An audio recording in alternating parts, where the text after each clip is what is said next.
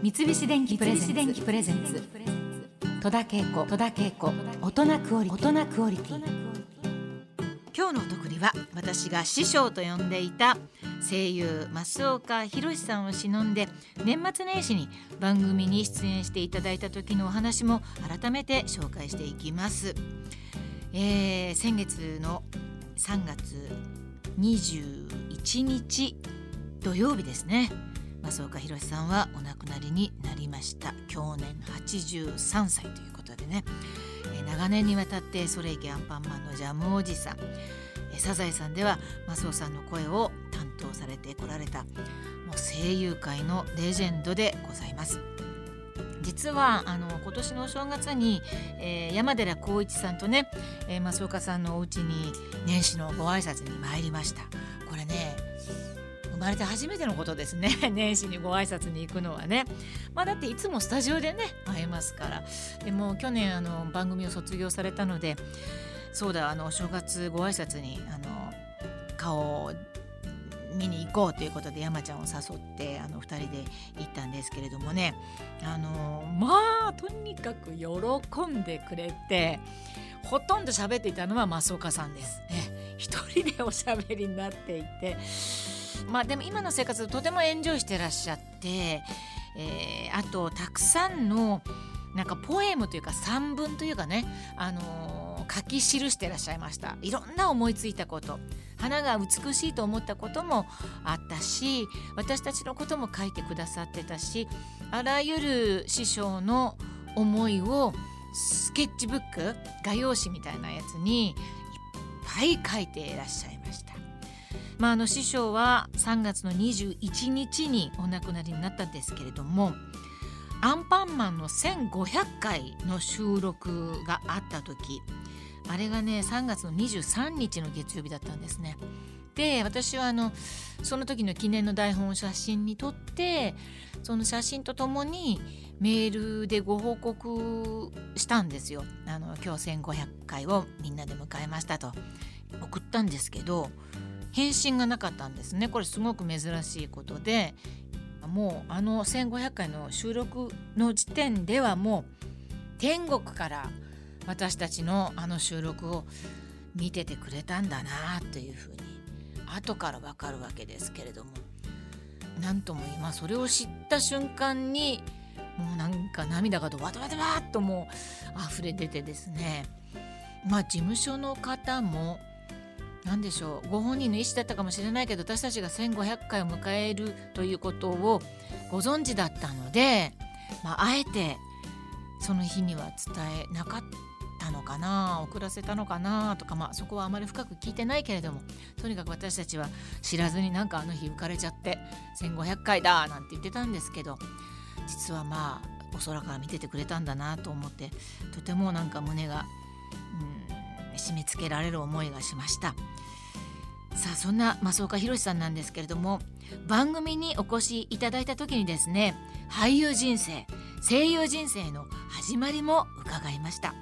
あのまだ声優というのが世の中に定まっていなくて非常になんか価値観がまあ声でもやってみようかで低い位置で捉えられていったような気がするんですよね。ですからあのみんながやむなくなんかそういう仕事をやるというような感じもしないでもなかったんですよね。で私たちは何か声優の本当の出発点の苦しさといいますか、あのそれでも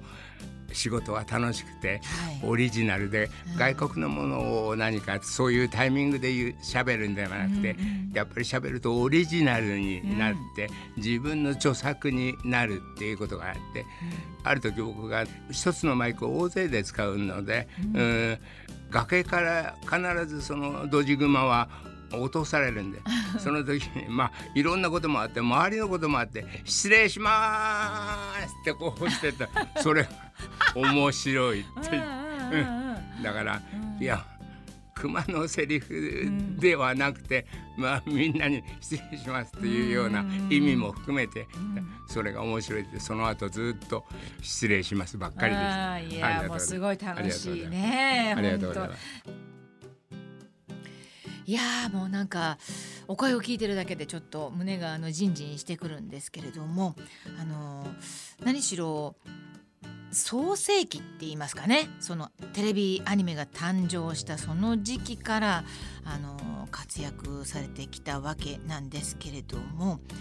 アンパンマンで増岡さんは31年で実は私はそのレギュラーとしてはもっと前にご一緒してる番組もありまして NHK の「小鹿物語」というアニメーションで兄弟の役ですよ 兄弟の役だってすごいあの何人もいる兄弟なので、まあ、増岡さんはかなり上の方のあのお兄さんの役で私はもう一番下の役なんですけれども。そのレギュラーもご一緒してもちろんその他の番組もねご一緒してたんであの本当にね何度も言ってることなんですけどご自身で何でも作るのでお家も作るトウモロコシも作るお味噌も作る何でも知ってる本当に根っからのジャムおじさんみたいな方なんですよね。あのお話しされること全てがためになることばっかりでそんな何でもできるレジェンド増岡さんが実践してこられたのがこちらです。初代の増尾さんをやっていた、近石信介さん、はい、まだ私がもうもう仕事もほとんどないような時に、うん、あの近石さんはこんなことを言ってくれたんです。はい、増岡ちゃん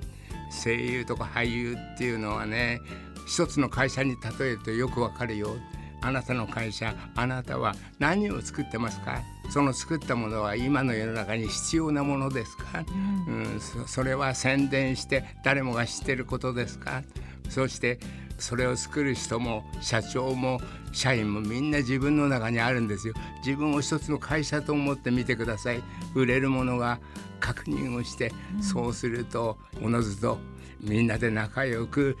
いいものを作って宣伝をしてそうすれば売れないはずはないですよっていう話をしてくれて役所もそう考えたら分かるんじゃないっていう話をしてくれてああそうなんだ、うん、売れる何か自分の中にそういう売り物がないのに売れない売れないと言ってないといけないんだな。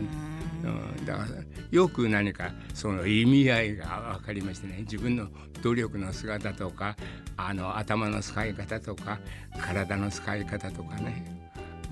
そういうことがあの近井慎介さんから教えていただいた。あれは嬉しい。初代マスオさんの近石慎介さんのことはねよくおっしゃってました。自分が初代じゃないっていうプレッシャーとまでは言わないけど尊敬してらしたんですよね近石さんのことをね。スタジオでもお話伺ったことがあります。人間の命って生まれた時から死ぬまで引き算なんだ。毎日毎日生きてることは毎日引き算されていくんだ。でも嬉しさとか楽しさっていうのは足し算で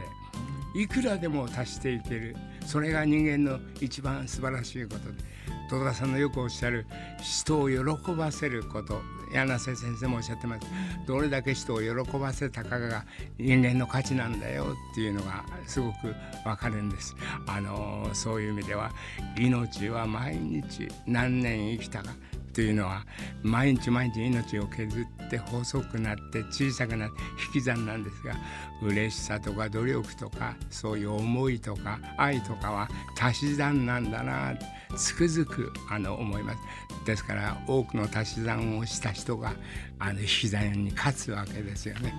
そんな風にこうなんか考えると、はい、何でもない日を大事にしたいなと思い続けてます。